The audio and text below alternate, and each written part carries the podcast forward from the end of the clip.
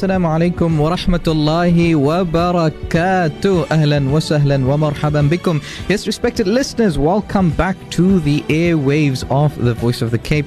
And I'm your host this evening on the Caravan. My name is Muhammad Sheikh. Yes, I'm taking in place of Buta Yusuf Fisher for this particular evening. May Allah subhanahu wa ta'ala keep him safe wherever you are.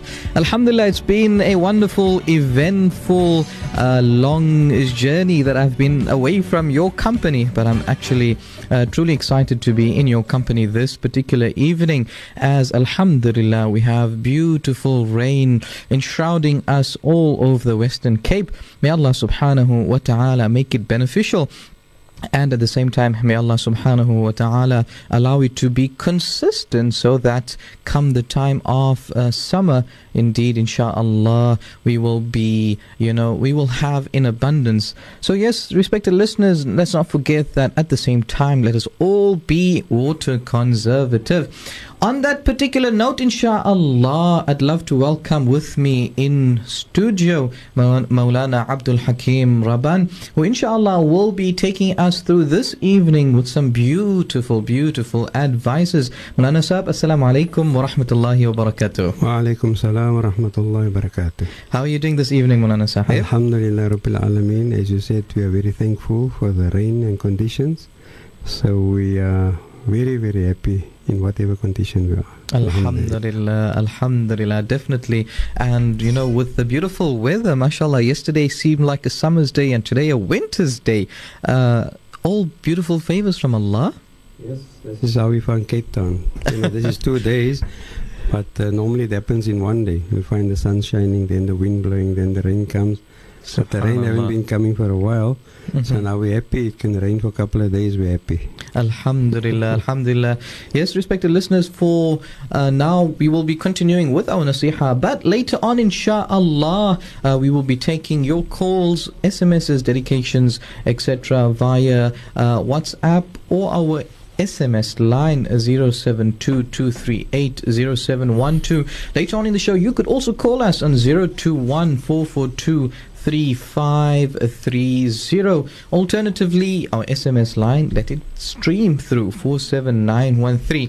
As our Hujjaj leave in droves for the most sacred journeys of Al-Hajj, we reflect upon what this means for the Haji, the Hajia, the pilgrim in terms of his spiritual journey. As they embark on this physical journey, there is also the journey of the spiritual self, the journey of the heart and its purification. Tonight, inshallah, we will delve into this inward journey and the importance in the life of every Muslim of our inwards journey. And for this particular new series, inshallah, and for this particular series, we have with us Imam Maulana Abdul Hakim Rabban. And subhanallah, this is a journey that I'd love to embark on. So Maulana Sahib, Bismillahir Rahmanir Rahim.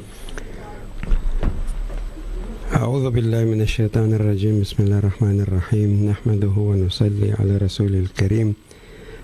Beautifully, Muhammad Sheikh is explaining it's a physical journey, yet it is more spiritual than physical. Although the person actually moves either with a plane, with a boat, with a train, walking on camel, so this is physical. But the actual fact, it is a more spiritual journey, and therefore lots of preparation spiritually is required even before this journey is undertaken. And this is in fact many rewards are assigned to it. And one is that a person who actually proceeds and performs his Hajj, walam yarfuth, walam yafsuk, Raja Kayomi Waladatu Ummu. Subhanallah. So this is actually, one hadith explaining that a person who has, actually adhered to all the situations and conditions that applies to the Hajj and then returns, that person is in the same state as when the mother gave birth to him. Subhanallah. And this is actually, one is like that, and the other is that you are sinless. This is how we come into this world. But then we are also filled with some spirituality of what we prepared to achieve there. And this is, you know, through the different stages that we go, that one is that if a person, you know, if Jannat is that which is rewarded, because this is in the, in another hadith, Nabi Sallallahu Alaihi Wasallam says that that person who has done a Hajj Mabrur, laysa lahu jazaa'un illa al-Jannah. The reward will be nothing but Jannah. So spiritually is where the person will be in Jannah, and the physical body would probably be something else, not the same body as we have in this world, because Jannah is being explained. No eye has ever seen, no ears ever heard, no mind is conceived. You know, we cannot imagine what Jannat looks like. But you need to be very, very spiritual in order to be able to enter into Jannah. Allahu Akbar. It is not with the material things, and this is actually where we are going to, that what is termed as the heart is more the soul, and it is more the spirit. Yes. And this is what needs to be developed when a person actually goes towards Hajj. And this type of preparation, unfortunately, we find has not been given a lot of importance. You know, the importance of developing the spirit has unfortunately not been given a lot of emphasis, and therefore we find that lots of preparation is on what type of food, what type of clothing, what type of airplane, airlines, you know, the hotels and places where we'll be staying. And this is all in the fulfillment of the needs of the body. Yes. But Hajj is actually a sacrifice. Okay. And it is actually a journey which puts the body supposedly through some pain and difficulty, because this is originally where it comes from. And the real person to take example from this is that when we look at Hajar alayhi salatu wassalam, all the conveniences was taken away. Subhanallah. And she was left with absolutely nothing. And therefore we find that the spiritual development was of such a nature that Allah Ta'ala became happy. And all of mankind after that, whoever wants to proceed towards Hajj, will have to follow in the footsteps of Sayyidina Hajar alayhi salatu wasalam. That comes about with a complete family, but Hajj was before that, because the development of human beings was needed before. But Allah is making examples of Nabi Ibrahim, his Khalil, his beloved, and Allah is making example of his beloved wife, Sayyidina Hajar alayhi salatu wasalam. And I think we're coming to the point where we see that the development of the spirit is more on the sacrifice of the body and the fulfillment of the needs of the body. Subhanallah. Definitely wise words indeed. This particular journey, you know, the focus on the outside and on the inside, many of us have this longing to be there, but we can't. Does that mean that we shouldn't? That we shouldn't. We shouldn't be working on our inner self. That we shouldn't, you know, because they are Hajis, so they're going to be there. They're going to purify themselves. But we are living in a place, an environment that it doesn't offer this. So, you know, we can be a little bit lax. I would think perhaps, you know, it'll be nice to also emulate them in some respect, emulate the character. What do you think, Maulana Sahib? Gee, in fact, Muhammad, that this lesson of spiritual development is not only for the Haji. Right. The reason why we spoke about it was because it is Hajj season. Yes. But this is for each and everyone, whether the person has been for Hajj or not, whether the person will have the money in the year, 10 years, in the next 20 years. But the need to develop spiritually is the need of each and everyone, because I think in short we can say that this Allah Ta'ala has sent to Nabi Muhammad with a complete formula of success. Right. And we find that many Sahaba haven't yet made Hajj, but they were successful. Allahu Akbar. And Allah has actually through in their lifetime given them guarantee that they have been rewarded with the pleasure of Allah and also will be in Jannah. So they have attained the ultimate success of what Allah refers in Quran, that فَمَنْ زُخْزِحَ عَنِ النَّارِ وَأُدَخِلَ الْجَنَّةِ فَقَدْ فَاز. That when a person is saved from the fire of Jahannam and he is made to enter into Jannah, he has attained the success. And this is actually, you know, I probably want to say a few things about the success is not only for the Haji, and Jannah is not only for the Haji, but Allah Ta'ala has kept this success and failure in reality in the internal condition of all human beings. Subhanallah. So Hajj is just one favor that Allah has given to the Haji. Right. That he has already purified himself. He is already spiritually uplifted. He is just going to visit those places which will give him more elevation, more, you know, the reward would probably be given for Hajj and spending his money as a command of Allah. But those people, you know, otherwise making salat, having pure iman, not, you know, the things that we look at success, because sometimes a person hasn't performed Hajj, yes, but he has a beautiful house, he has a beautiful car, he is eating expensive food, and people look at that person as successful. Unfortunately, if the inner development of the person has not taken place, then that person within his wealth, within all the comforts, can be a very big failure. Right. On the other hand, a person could be in poverty, but all the internal qualities, the spiritual development and values of the person is there.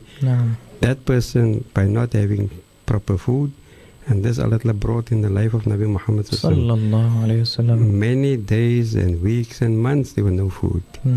Small house, no proper means of transport, not, you know, the best of clothing, but is given the formula of success to all humanity until the day of Qiyamah. Allahu Akbar wa lillahi alhamd. Allahu Akbar. So it doesn't really just, I mean, the beautiful question that you posed, is this only necessary for the Haji? No. This is for each and every human being to see success and failure through the internal development and not the outward, the materialistic world, which is external. And these objects doesn't give you honor, and it cannot give you dishonor, it cannot give you comfort, it cannot, you know, remove your troubles, it cannot give you peace, and nor can it bring you worry. But these health and sickness and eternal success, Allah has kept in the internal development, you know. I was just explaining tonight the person how Allah made the Nabi Sallallahu Alaihi Wasallam to give us the spiritual development, that in Taif when he walked there, they threw stones on him till blood came out of his body. And this, you know, didn't make him hate those people. In fact, he loved them more. Subhanallah. And this was the internal development of the Nabi Sallallahu Alaihi Wasallam. On that note, inshallah, Imam, it's now time for us to take an ad break. We'll resume shortly thereafter with Purification of the Heart on the Caravan. Stay tuned.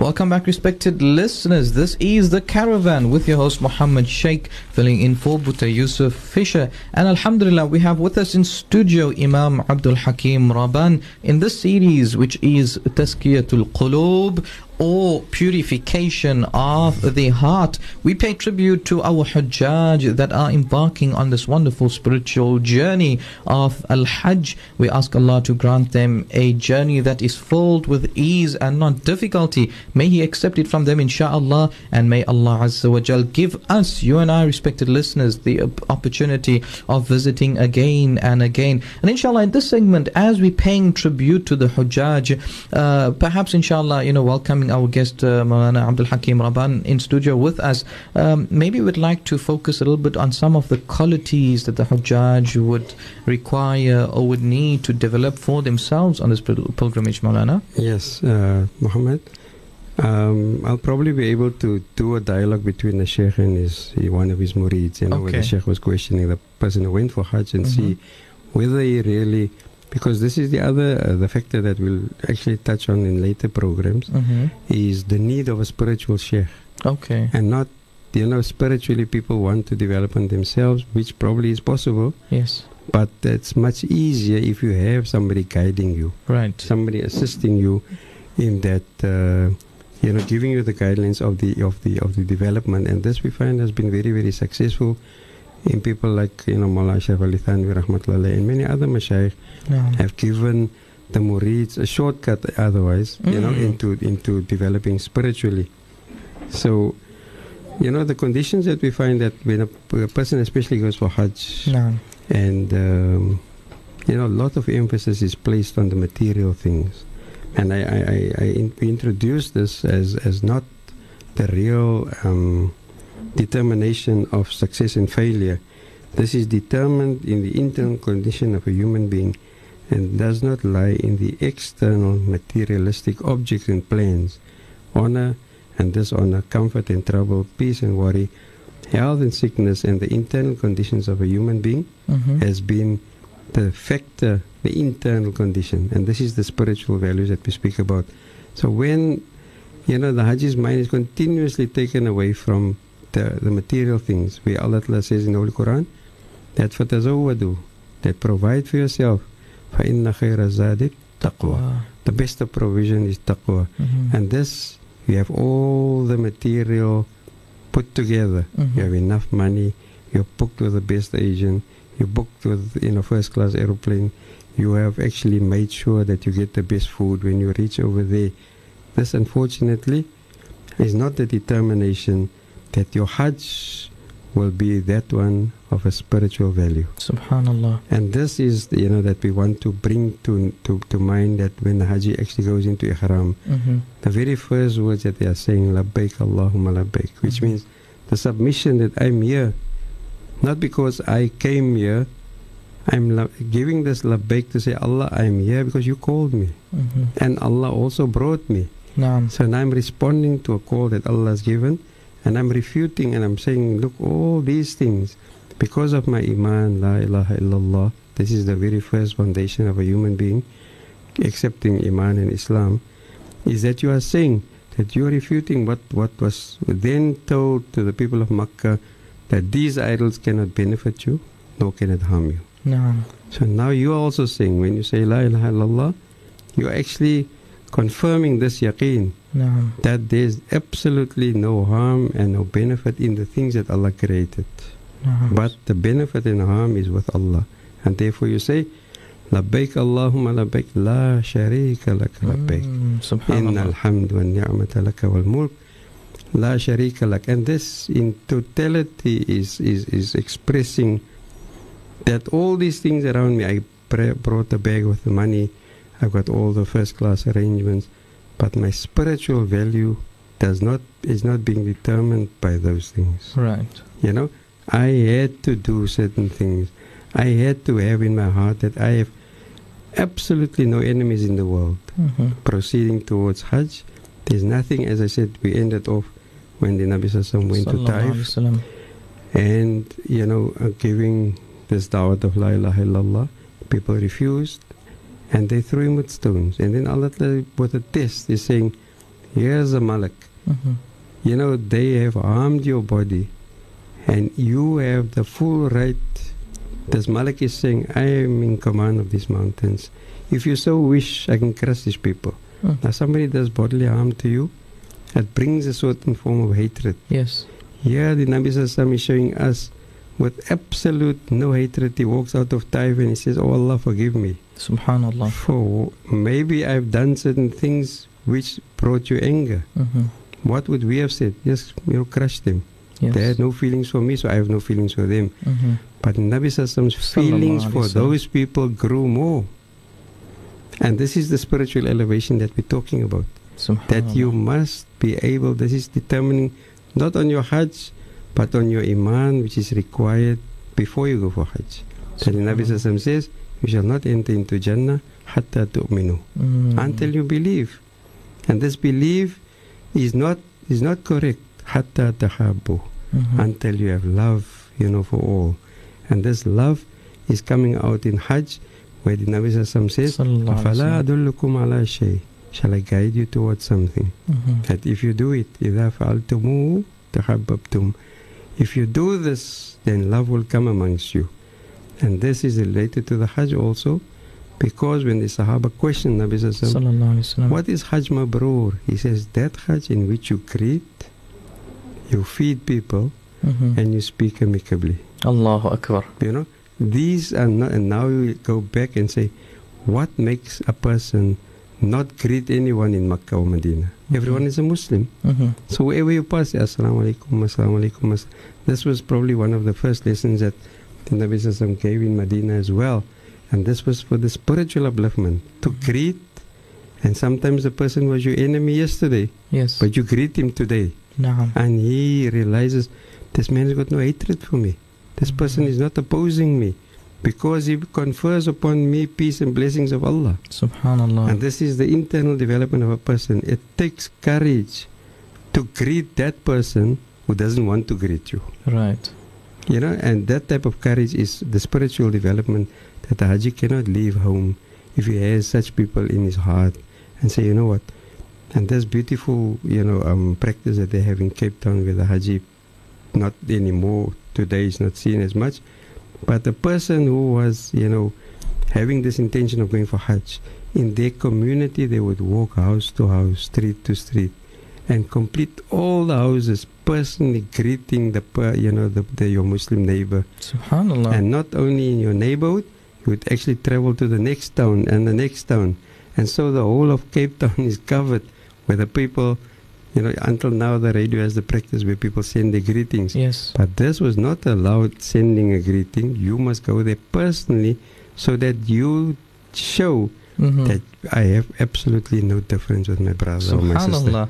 It's an interesting tradition, Imam. I always thought, you know, how I've viewed it today, where if a person is leaving for a pilgrimage, whether Umrah or Hajj, people would come to him to wish him well. Correct. But in fact, the actual personal spiritual development ought to be that person seeking forgiveness, or basically telling the next neighbor, the neighbor in the community, that, you know, I have mended all my ties with you, I have an absolute clean heart, and here I am, you know, telling you, offering you this salam, this peace. SubhanAllah, what a wonderful way or perspective of looking at things. Allahu Akbar. You know, this is something which brought a lot of love amongst the people then, and which we find, you know, slowly this love is becoming less, the unity is becoming weak, and this was one of the, I would probably call it a tradition or a custom that the Cape Town people lived with as Hajis. It was honor, and it was also a form of feeling good that Allah selected me to go for Hajj. And for months ahead, you'll start greeting. In those days, there were not cars. People would walk from street to street, house to house, and personally ask the person, brother, sister, if there was at any time that I have hurt you, harmed you, owe you money, then please tell me, because it is my intention to go for Hajj, and I'm coming here to beg for your du'as, so that you, inshallah, that we travel safely, we travel in our health, and may Allah accept, you know, our Hajj with mabrur. Then the person who is the host would say, you know, with a good du'a, and say, may Allah, you know, give you good health, and take you salamat, and inshallah, you know, pave all the difficulties out of your way and give you. And people traveled those years, that put this tradition into place. For 1 year from their house, they would travel 6 months to get to Makkah. Right. Spend 3 months there and travel another 6 months back. SubhanAllah. So people were really in need of du'as. Allahu Akbar. Today, alhamdulillah, Allah has made money so easily available. And this is just to spoil the internal, you know, part of the person. If you have, and this is what the Nabi Sallallahu also says, I don't fear poverty for my ummah. I fear affluence for them. Because affluence makes it difficult for the spiritual development of a human being. Therefore, the Nabi Sallallahu also, you know, rich people shouldn't feel left out, because the Nabi Sallallahu says, there's no harm for a person to have wealth as long as he's got taqwa. SubhanAllah. And this taqwa is also linked to the amal of Hajj. فَتَزَوَّدُوا فَإِنَّ خَيْرَ الزَّادِ التَّقْوَى. And this, we find that it's more to do with the internal, because taqwa is not seen on the outside. Taqwa, nobody can see how much, you know, taqwa the person has. But on taqwa, Allah's help comes. Right. Which is not, you cannot buy it. You cannot get it by the government connections. Yes. That's Sayyidina Hajar Ali proved that she was running from Safa to Marwa. And this quality developed. And this is the ayat of the Quran where Allah says, وَمَنْ يَتَّقِ اللَّهِ يَجْعَلُ مَخْرَجَهُ وَيَرْزُقُهُ مِنْ حَيْثُ لَا يَحْتَسِبُ. That the person who has taqwallah, Allah will provide the assistance and help and need which they require from sources which is unimaginable for them. Allahu Akbar. Allahu Akbar. So it is again the internal development, the spiritual development of the heart. And we find that people traveled with just enough money No. And there was no banks that you can transfer money. There are no card that you can put into the machine. Sure. And this is all, you know, the hindrances that a person has for spiritual development. No, Allah. Because whatever your need is, the Nabi Sallallahu gave us 2 rakat Salatul Hajat. And this we have to learn from the pious people. Yes. Although they have wealth, but they don't put their yaqeen in the wealth. No. You know, and they don't easily run to their wealth. When they are sick, it's not easily run to the doctor or the hospital. Because the internal development of the human being makes it that that person has a connection with Allah. And this is what we are saying. The heart needs to be connected to Allah. And the yearning should be going to the Baytullah, is that my yearning, I'm going to meet my Rabb at a special place, which means you meet your Rabb every day. At this special place, which Allah brought all His beloved, all the Anbiya ﷺ was brought to the Baytullah for special reasons. Yes. And therefore, the spiritual development is more what the Haji should look at, and not what honor and respect the person will gain through the outward and material. Say, mashallah, we stayed here, we traveled with this, we had this kind of food. This is not determining the value of your Hajj. Okay. The spiritual development which you have developed before you left would have the real value, and would then make you the person whom Allah guarantees Hajji's du'as are not only accepted whilst on Hajj. Yes. A person who makes this Hajj correctly, Allah will forever accept their du'as. Subhanallah. Because they've developed that connection with Allah. But if it is that, you know, only the outward and material things are looked upon as development, as success, then unfortunately, this is a misguided thing. And we would implore Hajjis, you know, people who are still to leave, make sure that we make lots of effort on the heart. Because this cleansing, first and foremost, with the creation, who we will travel with. And we are, you know, guided by the Quran, when Allah says, whosoever has an intention to go for Hajj, wala rafath, wala fusuq, wala jidal. So who do you have this with? Not animals, not with Allah, not with Malaika, your fellow travelers. Yes. There should be no arguments. There should be no evil talk. And there should be absolutely no actions which will, you know, bring you to the low level of what human beings can really go into. And when a person does that, this is then the development before Hajj, that you prepare yourself that nobody would be able to bring anger upon me. Nobody would be able to bring such a condition that, you know, alhamdulillah, Allah is blessed in my situation. I made Hajj a number of times. Alhamdulillah. And being there at Hajj time, we saw many things which made it very clear that people come for Hajj and not really developed. Because sometimes people is in ihram and they develop this argument, and you would warn the person, the moment I get out of this ihram, then you will see what happens. Sure. So ihram is a state which we practice upon to live forever with. Yes. It's not for that moment. Not for that moment. It's just that state that we go into with a proper preparation, that the person, when he removes this ihram, he will be in a much better state than before he went into ihram. And this state will have some effect. You know, the normal things that a human being would live with, he would live with that. But these are the qualities spiritually developed. You'll find that this person, his viewpoint is completely different, because therefore Allah made Arafah such a place. There's no real modern buildings there. Yes. It's a barren plain. And it is more that we can see the development is spiritual and it is not physical. Subhanallah. Allahu Akbar wa lillahi alhamd. Wonderful words indeed, respected listeners. Do remember that inshallah from 10:30 p.m. onwards our lines will be open on 021-442-3530. Alternatively, in the meantime, you can send us your dedications via SMS on 47913, alternatively on WhatsApp 072-238-0712. On that note, inshallah, it's time to go and pay the bills. We'll resume shortly thereafter. Stay tuned.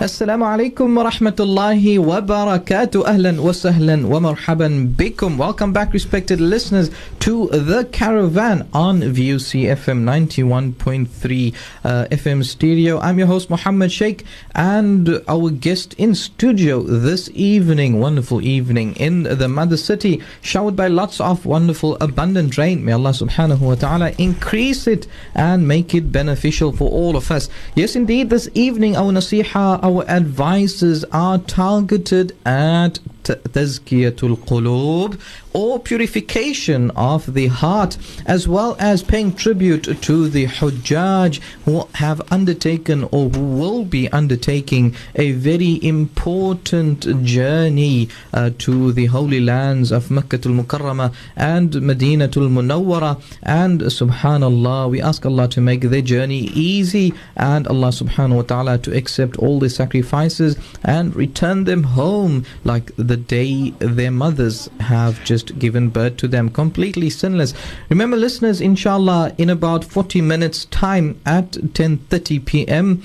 We will be taking all your messages, inshallah. We will be rather reading all your messages, so do send them from now already on 47913 via our SMS line, alternatively over WhatsApp on 072-238-0712, and inshallah our lines will be open from 10:30 onwards, so yes, do give us a call on 021-442-3530. Inshallah, in this segment, I believe Imam Abdul Hakim Rabban has a particular anecdote of Hajj in the lives of the Tabi'een, those people that came after the Prophet Sallallahu Alaihi Wasallam. So this is a particular discourse, I believe, Imam, on a person who was questioned by his spiritual guide when he returned from Hajj. Correct. Yeah, as I said, it was a norm for, you know, people who wanted to get closer to Allah, that they aligned themselves with a spiritual sheikh. No. And they were then guided by the sheikh. You know, and this particular person was a murid of Sheikh Shibli rahmatullah alayh. So the sheikh obviously takes an interest in his murids as well. So one of his murids went and performed Hajj. No. And when he returns now, it is obviously the concern of the sheikh, and says, let me go and see how my murid, you know, how he has actually performed his Hajj. And so the sheikh puts few questions to him just to make sure that he has attained spiritually how the sheikh has guided him from before. Subhanallah. So the sheikh asked him some questions, and the murid continues the story. So the story is actually related not by the sheikh but by the murid himself. Okay. So the sheikh asked, he says, the sheikh asked me, did you make a determined niyyah for Hajj? Did you actually, you know, this azam that you made, that you really want to be this haji that Allah wants you to be? Naam. So I replied, yes, I made a firm intention for Hajj. You know, the murid is answering. Yes. So the sheikh then says, together with having made a firm intention for Hajj. Now, I mean, we learn, you make a niyat for Hajj, it is Allahumma inni uridul Hajj wa gharamtu biha fa yassirhu li wa taqabbal minni. He says, I made my niyat for Hajj. I learned this from the kitabs. Yes. But the sheikh, the spiritual sheikh, is now asking him, have you made a firm intention for performing Hajj? And he says, the sheikh says, he says, no, I made a firm intention. So the sheikh then says, together with having made this firm intention for Hajj, did you also have a firm niyyah of forever giving up doing all those things you did since you were born that are opposed to the spirit of Hajj? Okay. The sheikh is asking him. So now he says, no, I did not. He's very honest. The murid is very honest. Right. And he says, no, I didn't make such a niyat. Now, I mean, the haji who listens, or somebody who knows somebody going for Hajj, make sure that this is now linked to the spirit, the heart. What sort of intention did you make? And this is the person, he says, no, I did not. The sheikh says, in that case, he's telling his murid, you had no niyyah for Hajj. Allahu Akbar. Then he said, at the time of entering into the ihram, did you remove your clothing? So obviously the murid said, yes. This is, I mean, the rules of fiqh says I must remove all my clothing and put the special clothes on ihram. So the sheikh is asking him, at that time, did you pledge to remove from you everything save Allah? Except Allah. Allah is with you. Did you remove everything from your body and with this niyat of removing your clothing, see where the sheikh is going to. We said this is a spiritual sheikh. Yes. He's not looking how much did you pay for your haram? Did you buy it in Gatesville? Did you buy it in, you know, in Medina? The sheikh is asking him, you know, did you remove your clothing at the time of putting on your haram? He said yes. And then the sheikh is asking him, did you remove from you everything except Allah? He says, no, I did not. So the sheikh says, in that case, you did not remove your clothing. And did you cleanse yourself by means of ghusl and wudu? Did you wash yourself? Because this is now the outward thing. Yes. Your ghusl, take the ghusl and take wudu. He says, obviously, this is a requirement. Mm-hmm. So he says, yes, I cleaned myself in that particular manner as the rules of fiqh. But it is more, the sheikh is looking at the spiritual upliftment. Mm-hmm. So the sheikh said, at that time, did you also become cleansed from all evil and faults? Did you also feel that all evil is removing, all evil is leaving you? He says, no, I did not. Then I cannot, that I cannot say. So the sheikh said, in that case, you did not cleanse yourself. Did you recite labbaik? Now, cleaning yourself, mm-hmm. you would probably go to a Hajj class, and the sheikh would tell you, this is the manner that you perform your ghusl, and you take your wudu like this with mishwak and read this dua. But the sheikh is targeting his heart and say, have you become cleansed of all evil and all your faults? And when he says, no, I cannot say that, the sheikh said, although you put water on your body, although you washed yourself, but you have not become clean. So then he says, did you recite labbaik? He says, yes, I recited labbaik. Mm-hmm. Did you at that time hear the answers of labbaik from Allah? Did you hear Allah saying, you know, that mashallah, that labbaik wa sa'adik, you know, that with happiness and glad things you are here? Yes. Did you ever a reply? He says, I received no reply. Hmm. So the sheikh said, in that case, what kind of labbaik did you recite? Did you enter into the holy haram in the area around Makkah? He says, yes, I did. And so at that time, did you pledge to leave aside every haram prohibited act forever? Right. Mm-hmm. So you find that, I mean, people go for Hajj, I've seen in my experience, mm-hmm. they come back and do the same haram which was done before they went. Allah so how high this ibadat of Hajj is, that what sort of niyyah, and we found this 50, 60 years ago, when people went for Hajj, there was a complete transformation spiritually. Right. That this person is a changed person. Here you find, because now the warning was there, which we said, don't look at the material things, mm-hmm. where you stay, how much you pay, what food you eat. So the sheikh said, look, you entered into ihram, this is where you wanted to be. So he says, did you at that time pledge to leave aside every haram prohibited act forever? He says, no, I did not. The sheikh then, did you enter the area of the Haram Sharif at all? He says, then you did not enter. Sure. You were there physically, but spiritually you were not there. Allahu Akbar. He said, did you visit Makkah? Now, I mean, what a strange thing. Mm. You're asking the person, the sheikh is asking, were you actually in Makkah? Yeah. Right. So he says, yes, I was there. So the sheikh said, when you did you also see Akhirat? Did you see the year after? Huh. He says, no, I didn't see. Now, this is not for the general public to accept this. Uh-huh. This is just to see how the sheikh is watching the spiritual elevation of the murid. Right. And he went for Hajj, and afterwards the sheikh is coming, obviously having given him a few lessons before. Uh-huh. And now, because the sheikh's real concern is the internal, the spirit, the heart, how is it developing? No. And this discipline comes through that. So then the sheikh is now asking again, then you did not visit Makkah. If you did not see anything of Akhirat, yes. You have to see Akhirat in front of you. No. He said, if you haven't seen Akhirat, you are not in Makkah. Allahu Akbar. He said, did you enter the holy mosque? Did you enter, you know, where the Baytullah is? Mm-hmm. He says, yes, I was there. He says, did you then on entering feel the nearness of Allah? Hmm. You know, you are so close. Allah is everywhere. Yes. But now a special nearness, as we explained, this is the spiritual feeling that you must get. He says, I did not. So the murid He's very honest, yes, giving the Sheikh all the correct answers. And the Sheikh is saying, then you never actually entered the masjid. Were you present at the Kaaba? He says, yes, I was. And the Sheikh then says, did you then see that entity, which is Allah, due to which the Kaaba is visited? Hmm. You are there because of Allah. Have you had a vision of Allah? Because, I mean, this is one of the stages that the person needs to reach in Ihsan. Yes. That you worship as if you can see Allah. Naam. And we then, he says, the Sheikh is now worried. When you were at the Kaaba and you visited, did you actually see? Did you see Allah? So therefore, I replied, I saw nothing. So the Sheikh is becoming very worried about his murid. And then he says, you never saw the Kaaba. Now, I mean, physically I'm there. Yes. I'm there at the Kaaba. But the Sheikh is not worried whether your eyes have seen it.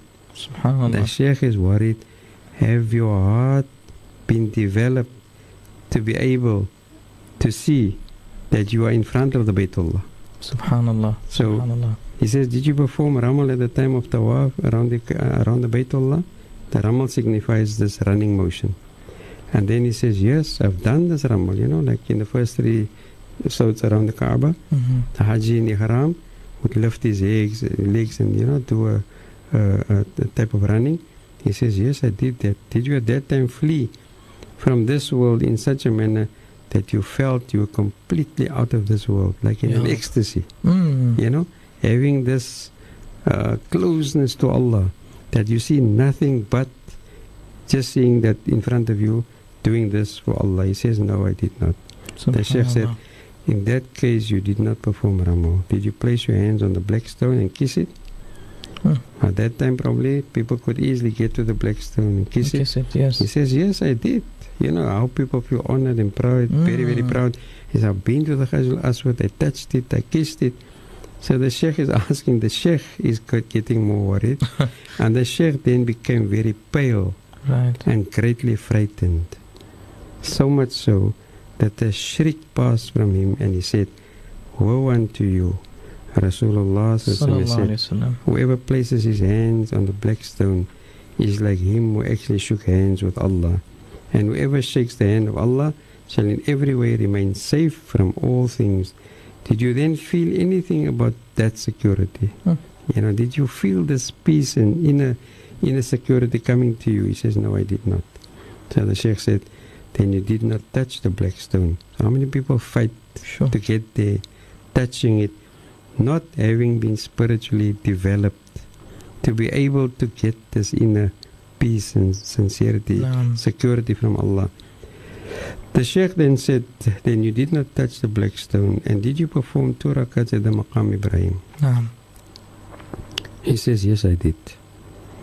The Sheikh said, you were at that particular time placed on a high rank by Allah. Did you carry out what is due for that high rank for which you stood there? I replied, no, I did nothing. The emphasis, Muhammad, is that as we still have, you know, a few questions that the Sheikh is asking, but we can see that the Sheikh is looking at his student, his murid. What spiritual elevation happened to you while performing Hajj? Right. You know, we have this habit, and this I've experienced. When people visit the Haji, the first thing they ask, where are you going to stay? Right. And then when they visit you after and they didn't find this question before, where have you stayed? Far, near? You know, was it 3-star, 4-star, 5-star? Yes. Nothing about this. Nothing about the spiritual condition of the person. When we visit the Haji, we should actually be encouraging the person towards this. Right. That make sure that you have the spiritual elevation, the spiritual benefit out of the performance of every act. The Sheikh said, in that case, you did not perform Salah at the Maqam Ibrahim. Did you perform Sa'i between Safa and Marwa? And did you ascend the Safa? He said, yes, I did. And what did you do there? He replied, I recited Takbir thrice and prayed to Allah to accept my Hajj. The Sheikh said, did the Malaika also recite the Takbir with you? And did you have any knowledge of the significance of your own Takbirs? He says, no. and you actually did not recite the takbir. He said, did you descend from Safa? He said, yes. The Sheikh asked, when you descended, did you feel all evil and every weakness departing from you and inner cleanliness entering yourself? He said, no. The Murid is actually very honest. This is written in by the Murid himself. And the Sheikh is bringing, again, the emphasis on the Hajj might be a physical journey. Right. But the benefit is spiritual. Okay. And this will be internally with you, because it is internal that the developments will happen and not outwardly. The Sheikh then asks, you never ascended Safa, nor descended from it. Did you run between Safa and Marwa? He said, yes. The Sheikh said, at that time of running, did you feel yourself running away from everything else besides Allah? Which means you're leaving all the creation behind, and your run is towards Allah, in which the Quranic verse actually reminds us, فَفَرَرْتُ مِنْكُمْ لَمَّا خِفْتُكُمْ. And I fled from you when I feared you. And Allah in another place also says, فَفِرُّوا إِلَى اللَّهِ. You know, that flee towards Allah. So this is an indication in Safa Marwa that we're not running between two destinations. Yes. This is just through the love that Allah had for this ibadat of Sayyidina Hajar alayhi salatu salam, we are also asked as a wajibat to run between Safa and Marwa. But the actual running should actually indicate that we are running towards Allah. Subhanallah. You know, and this, the Murid is saying, shame, the poor Murid is being very honest and even telling us the story. He says, I didn't have that. The Sheikh said, and you never ran. And did you ascend Marwa? He said, yes. Well, on Marwa, did you perceive the great inner calmness and peace that descended upon you? Now, can we imagine when Sayyidina Hajra was running between Safa and Marwa? Where was she running to? Sure. If she wasn't running between Safa and Marwa, she would just have run continuously. Yes. And not stop at Marwa. Carry on. Because you're looking for something or somewhere. Yes. She wasn't. She was running in relation to this ayat, فَفِرُّوا إِلَى اللَّهِ. Subhanallah. You know, because all the answers is with Allah. And who could come in such a difficult situation as she was? The most difficult situation, no food, no water, no family. Absolutely no one. Who you running to? Sure. Run to Allah. So, I mean, now today you have no money, there's no food. What do? You pick up the phone, you send a message, SMS, WhatsApp, I have no more money, there's no food, can you send me? And people would deposit the money in there. So there was no need to put your hands up and ask from Allah. Allah placed Sayyidina Hajar alayhi salam in that condition to show us that forever what you need is place it in front of Allah. Subhanallah. You know? Wonderful indeed, Sheikh. This beautiful story of the spiritual guide and somebody whom he was blessed to impart some of this guidance onto, and keeping in mind the spirit behind the Hajj, the spirit behind the soul. Inshallah, it's now time to head over for an ad break, followed by the news. We'll return after 10 p.m. Stay tuned.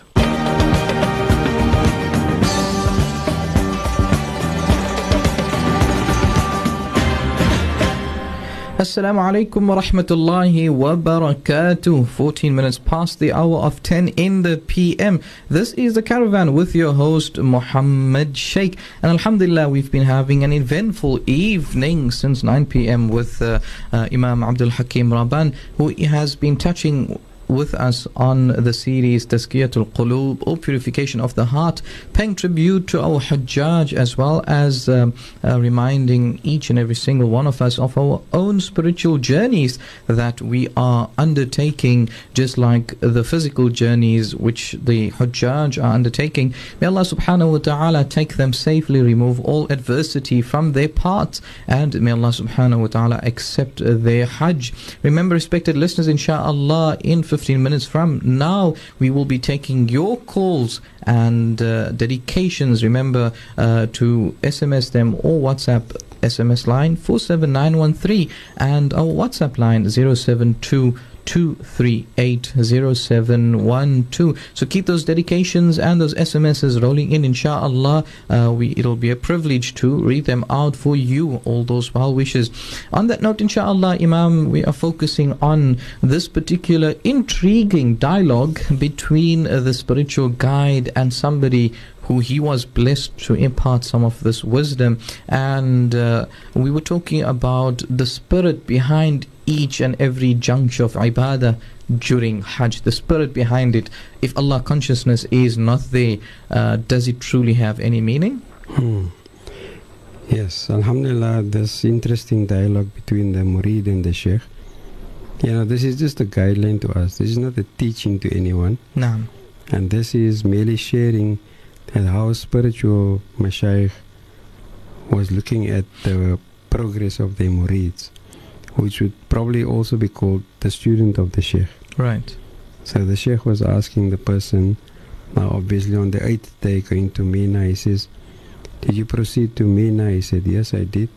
And while you were there, did you attain such hopes in Allah that have nothing to do with evil? He says, no. So actually the murid is now actually learning what he was supposed to have developed before even going there, because these were the things that you must look forward to. It's like somebody going to work and you wait for your salary, so you know what you have to get, what your salary would have to be. And he's telling the Sheikh, look, that's what you're asking me, I have not experienced. He says, then you never went to Mina. Did you go to Majlul Khayf? He said, yes. And the Sheikh says, did you then experience such fear for Allah that you have never ever experienced before? He says, no. Subhanallah. The Sheikh then said, you never entered Masjid al-Khayf. Did you reach the plain of Arafah? He said, yes. And on Arafah, did you recognize the cause for your coming into this world, what you are doing here, and where you shall proceed to afterwards? And did you recognize the thing that points towards these things? He said, no. The Sheikh then says, then you never visited Arafah. Did you visit Muzdalifah? He said, yes.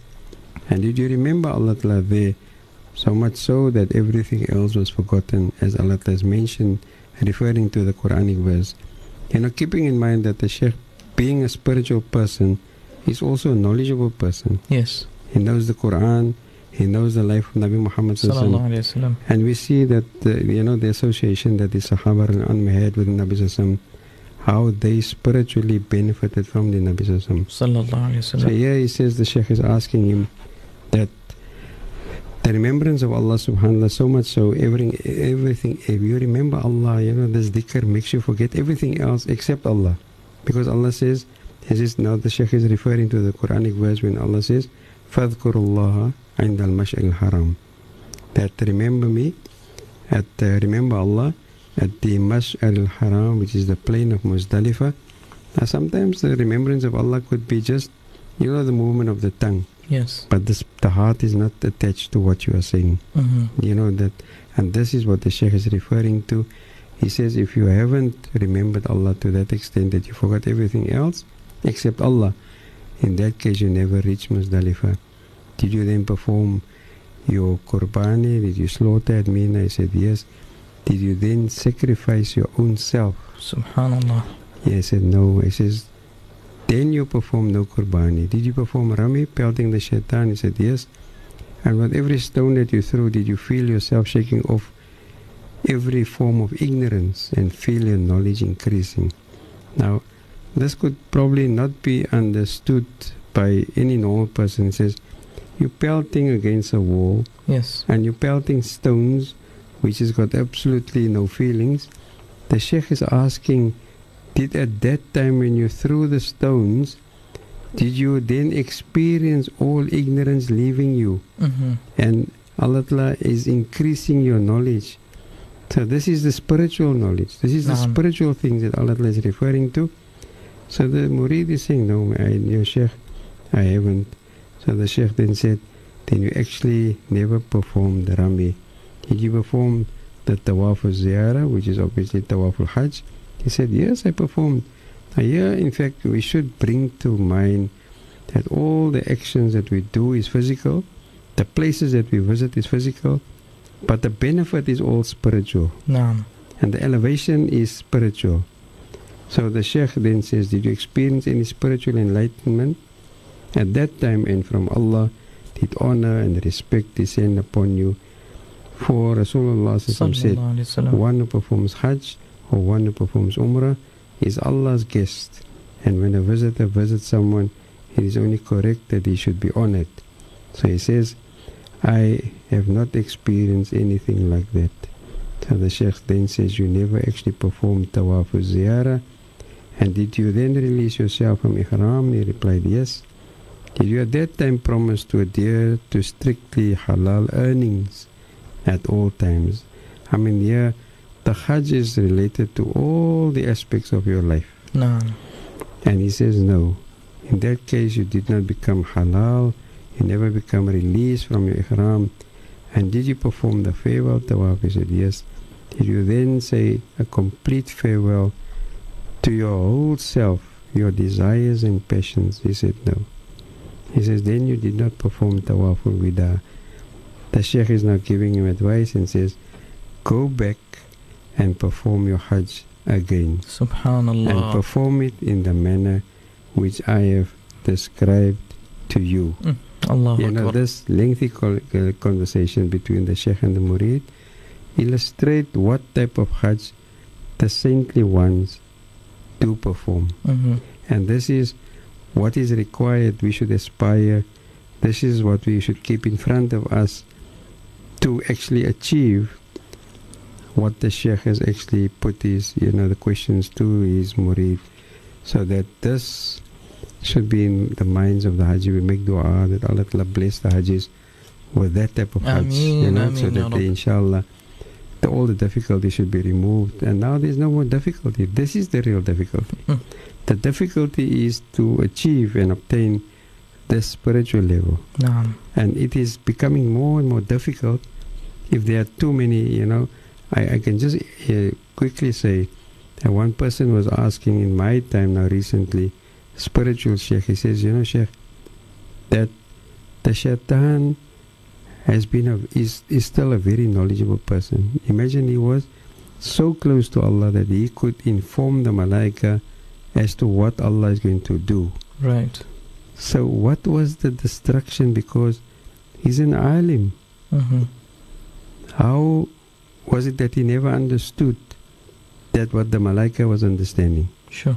So the person is asking the Sheikh, what caused this destruction? He says the fulfillment of his nafs. Allah.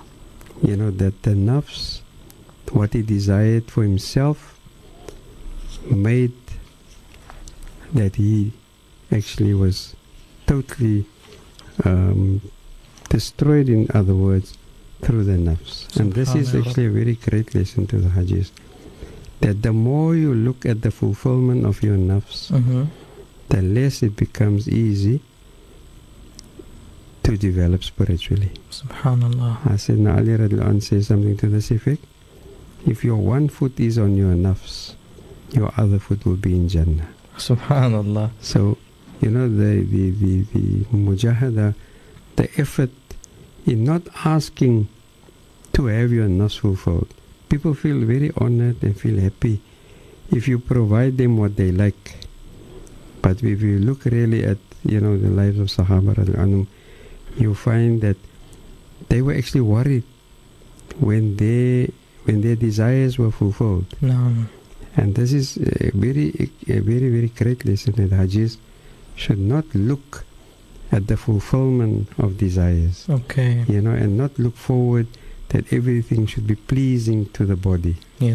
Because you find that all these comforts makes it very difficult for the spirit to develop. And therefore, it is absolutely necessary that we assist by making dua, that although we ask Allah remove the difficulty for the Haji, this is the difficulty that we're asking. Allah, let them not be deprived of the spiritual elevation of this journey. Allahu Akbar. Ameen Ya Rabb. Ameen Ya Rabb. It's a very passionate dua that I think every single one of us should be making, inshallah, especially those that are undertaking this pilgrimage, Imam. You know, they talk about spirituality and spiritual development, But I think people seldom make dua for that.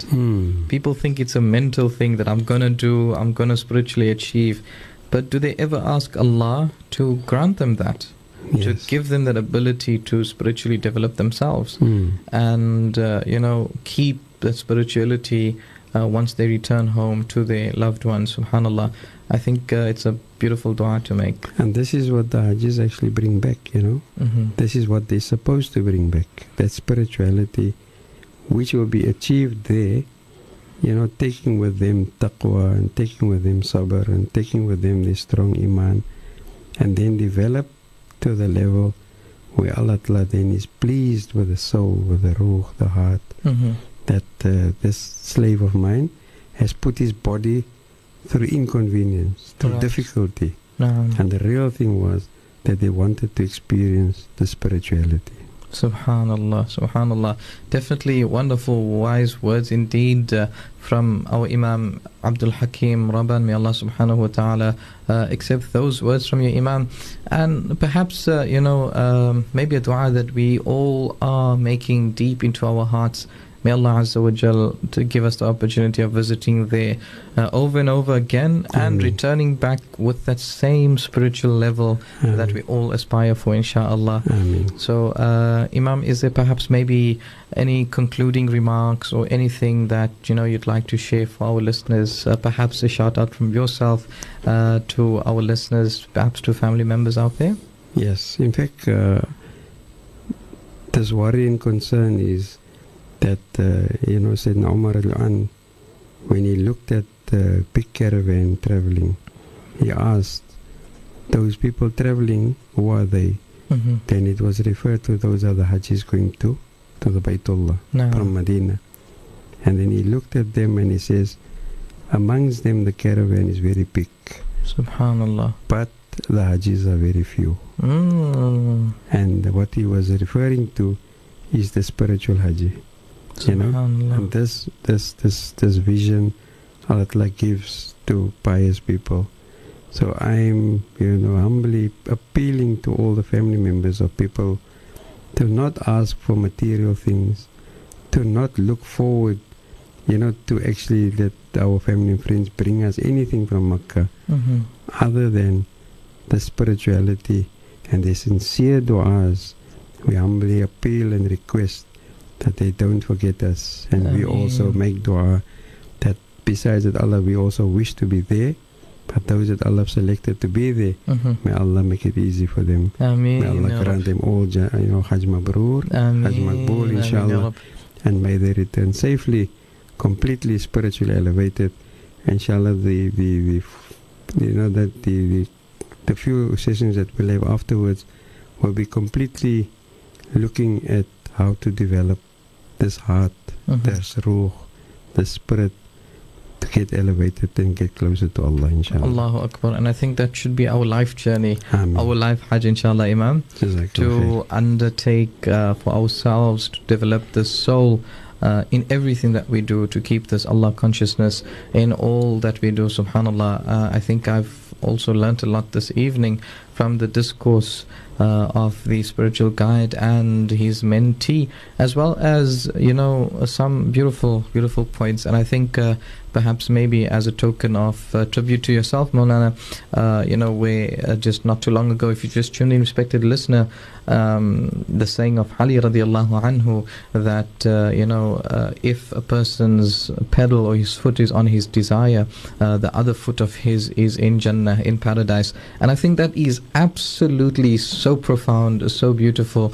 Imam Maulana Abdul Hakim Rabban, a hearty shukran, jazakallah khair to you for taking the time out this evening and being part of the caravan, inshallah, the caravan that will be heading to paradise, inshallah, Firdaus al-A'la. And we make dua that Allah grants you a long life filled with afiyat, with prosperity, with good health, such that you can continue inspiring all of us, inshallah. So shukran to you, Imam, and we look forward to having you in the future, inshallah. Assalamu alaikum wa rahmatullahi wa barakatuh. Wa alaikum assalam wa rahmatullahi wa barakatuh.